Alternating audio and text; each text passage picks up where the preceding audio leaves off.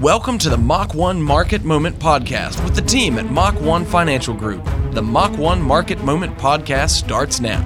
Well, hello and welcome to another edition of the Mach 1 Market Moment. I'm Mark Haywood alongside the team at Mach 1 Financial Group. Today we're joined specifically with David Lee of Mach 1 Financial Group. He's serving you in Northwest Arkansas. You can find him online at mach-1financial.com. That's mach the number one financial com or you can call 479 876 2100. That's 479 876 2100. Hello and welcome to the show, David. How are we doing today? Hey, Mark, I'm doing great. How are you? Oh, I'm doing great. We're just getting into the fall, getting ready for some yeah. football season to come back. Oh, it's a good time of year, David. It's a good time of year. I know. I can't wait. My favorite season, the fall with uh, football and Thanksgiving and technically, I guess Christmas even falls into the fall. So true. Uh, That's true. It's a great time of year. It really is. I'm excited for it. A lot of good things. A lot of, I'm sure, a lot of folks out there excited for new pumpkin spice lattes and all those things. But we're not quite there yet. We're not quite there yet. It's only August. So yeah, and this would be a an interesting new fall season for us and our family. We just moved our firstborn child into college just yesterday. oh, fact. congratulations so, to you! I'm sure that is a yeah. uh, bittersweet in a way. Yeah, yeah. So I'll uh, a lot of my dollars will be going to the University of Arkansas over the next few years as she works to get a degree in architecture. But we're we're proud of her, and it'll make this upcoming season even that much more fun in football. It gives me an excuse to get back out there and watch some Razorback games. Oh yeah, I remember those days. My dad dropped me off at college. I went to the University of North Carolina in North Carolina, and it was always kind of an excuse for him to get over to Chapel Hill and hang out because yeah. he'd gone there yeah. and he loved coming over. But he always told me, he said, you know, son, congratulations, welcome to college. If you can't do it, I understand, but don't come home. I can't afford you anymore. there you go. I like that. So, I to, maybe I need to tell my daughter. Uh, yeah, some tough love from my dad. All the other moms are there crying as their kids are getting off the car, and he said, "Son, don't mess it up. Don't come home." So, I guess I turned out all right. It did. Oh yeah. man. Well, let's jump into the topic today, shall we, David? I want to do a couple of things. We're going to hear a great story from you a little later on about a client you were working with, but first, I want to kick it off with one of my favorite sections on the podcast. It's called In the News. Extra, extra, read all about it. Well, this is a great portion of the show, as I mentioned in the news. It's where we just see what's going on in the world around us out there financial news, political news, although we do try to stay apolitical on the podcast, I should note. But we do just see what's happening in the headlines and see whether they might apply to our investing lives. David, the federal government recently admitted that the Social Security Trust Fund will be insolvent by 2034 and the Medicare Trust Fund by 2026. What implications does this have on retirement planning for your clients?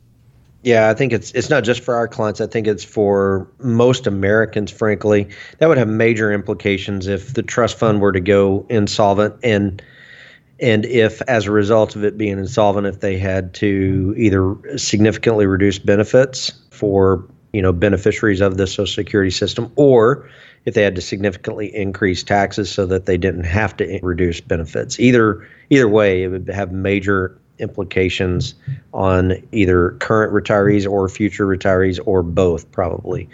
Studies show that I think the typical retiree, about 40% of their income comes from Social Security. And some people, of course, it makes up 100% of their retirement income. So if the system were to be insolvent and if like I said, if they had to reduce benefits significantly as a result of that insolvency, that would be a major, major impact to m- millions of Americans in their retirement planning. So, as far as implications of it, we always do a retirement analysis on everyone that walks through the door. And we plug in all of your information to include obviously your current asset level, your age, what age you're going to retire, if you're already retired. Uh, we plug that in. And we can run retirement analyses both without Social Security and with Social Security. So you could kind of at least have an idea of what a worst case scenario would look like if your Social Security benefit was significantly reduced or eliminated.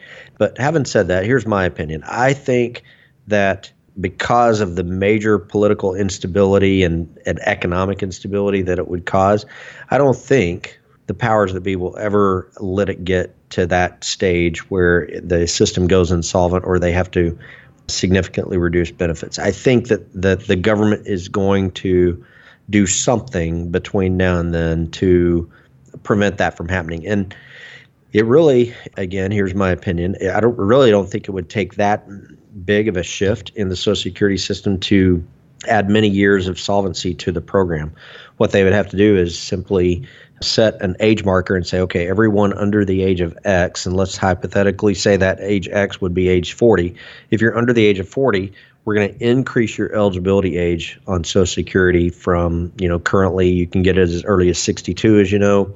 Full retirement age for most people these days is around 66 and a half they would simply increase the eligibility age and say, well, you can't get it until you're 66 and a half, and you're not going to get your full benefit until you're 68 and a half or something like that.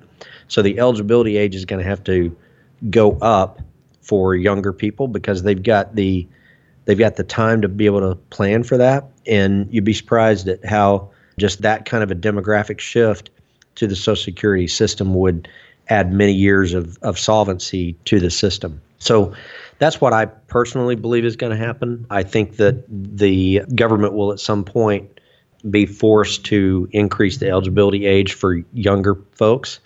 That would have the least painful impact on current beneficiaries.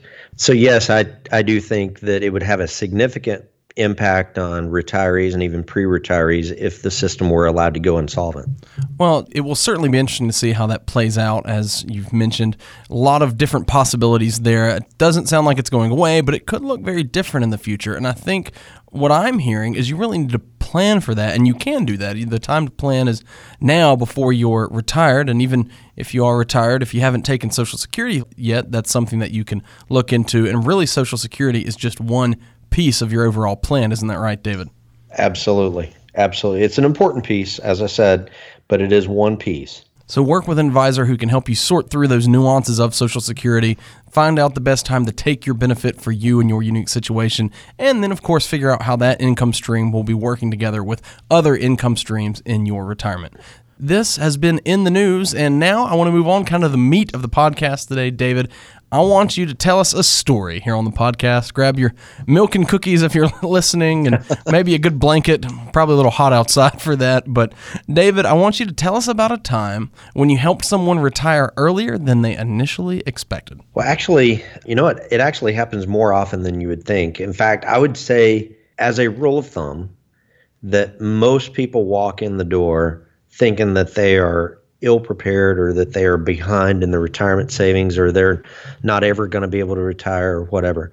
And I can tell you, I mean, it's not just a single story. I mean, I could tell you uh, what I'm about to tell you is something that I've seen happen many, many times over the 13 years that I've been doing this. So, uh, typical example husband, wife, they come in, like I said, they're feeling that, that they're behind in their retirement. They feel like they're just going to have to work till they're 70 or whatever we plug all of their retirement information in, meaning that we plug in what their current income is. If they're both working, we plug in both of their incomes. We plug in at what age they think they're going to have to retire. So if they think they're going to work till 70, we'll plug that in. If they think they're going to have to work till 70, we'll plug that in. And then we plug in all of their assets, how much they've got in their 401k, how much is going into their 401k on a monthly basis, as well as any other retirement savings they may have. Perhaps they get stock issued to them from their employer, restricted stock units, that would go into it. Perhaps they receive stock options, that would go into it. Perhaps they are contributing to a health savings account or you know you could name a, a million and one things. Perhaps they have a, a deferred compensation plan. So we plug in any and all savings and retirement savings vehicles that they have or that they will have. If they have a pension that'd be another example that we would plug in. So we plug in all of these sources that they have. And one of the things that i've noticed that happens frequently throughout the years is just as a result of going through that process people find things that they had forgotten that they had. Like oh my gosh i forgot we had i forgot we had all those restricted stock units. I forgot we had this old 401k from a job that i had 10 years ago. I forgot about whatever it may be. I'm, I'm telling you that's a very common scenario. Found money. Most recently case in point i was working with a younger couple. This was they're in their mid 40s. They came in and they were they were practically apologizing to me because they felt like they were wasting my time coming in because they felt that they didn't have enough money to work with. And we don't, you know, I want to help people regardless of their financial status. If we can help them whether they've got zero or whether they've got millions. I want to help people. So they were apologetic. And I said, You don't need to apologize. You know, if we can help you, we'll help you.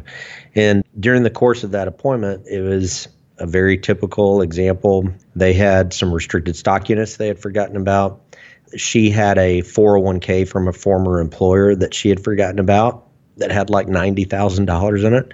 So in the course of that appointment, we were kind of joking. They came up with they had found money to the tune of about two hundred and fifty thousand dollars. That part's atypical, but the point is that that does happen more frequently than you would think. People just forgetting about investment accounts that they had, or they just never look at them, and so they didn't realize that they had so much in this old investment account. Maybe they knew they had it, but they didn't realize how much it had grown because they never look at it. So just going through the exercise of doing a retirement analysis, sometimes you'll you'll find accounts that you forgot you had. Secondly, after we put all of that data in, then we plug in the budget numbers and we figure out how much are you truly spending in current dollars today, and we're able to project that into the future. And then we say, okay, well, if you retired at 70, here's how long your money's going to last, assuming a fairly conservative rate of return. And then when we plug that in, they were like, oh my gosh, you know, we've got no issues. So then we start to back it off and say, well, what if you retired at 65? And it still worked. And then we backed it off to age 60 and it still worked. So that's a, a very recent example of someone who came in very recently, thought they were going to have to work till they're 70, and they can actually probably retire even earlier than age 60, is what it looks like. And that is a I'm telling you, that is a very typical example. Sometimes I, I see people that, you know, I, I end up having to tell them, well, you, you may have to work a little bit longer than you might have thought. But I'm telling you, that is more the exception than it is the rule. So don't be afraid of what you might find out, even if you think you are behind, even if you maybe feel whatever the word is to use, perhaps embarrassed or whatever. If you feel like you're behind, don't be ashamed to come in and talk to us or talk to somebody because it's better to at least know what the situation is, even if it's not good. It's better to at least know what it is and be able to take concrete steps of action to get you on the right track. But I'm telling you, there's a better than average chance that it's going to be better than what you originally thought walking in the door. So give us a call and schedule a time to do that complimentary retirement analysis. You might be positively surprised at what you'll find out.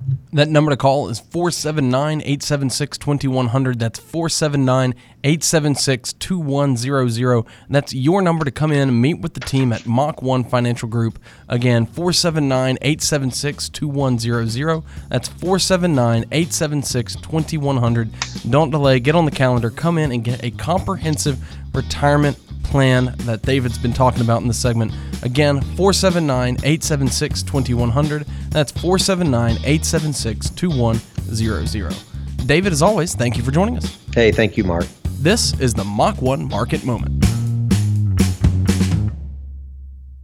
Advisory services offered through Fusion Capital Management, which is registered as an investment advisor with the SEC and only transacts business in states where it is properly registered or is excluded or exempted from registration requirements. SEC registration does not constitute an endorsement of the firm by the Commission and does not imply that the advisor has achieved a particular level of skill or ability. Please consult your financial advisor as many financial and insurance products have associated fees. All investment strategies have the potential for profit or loss.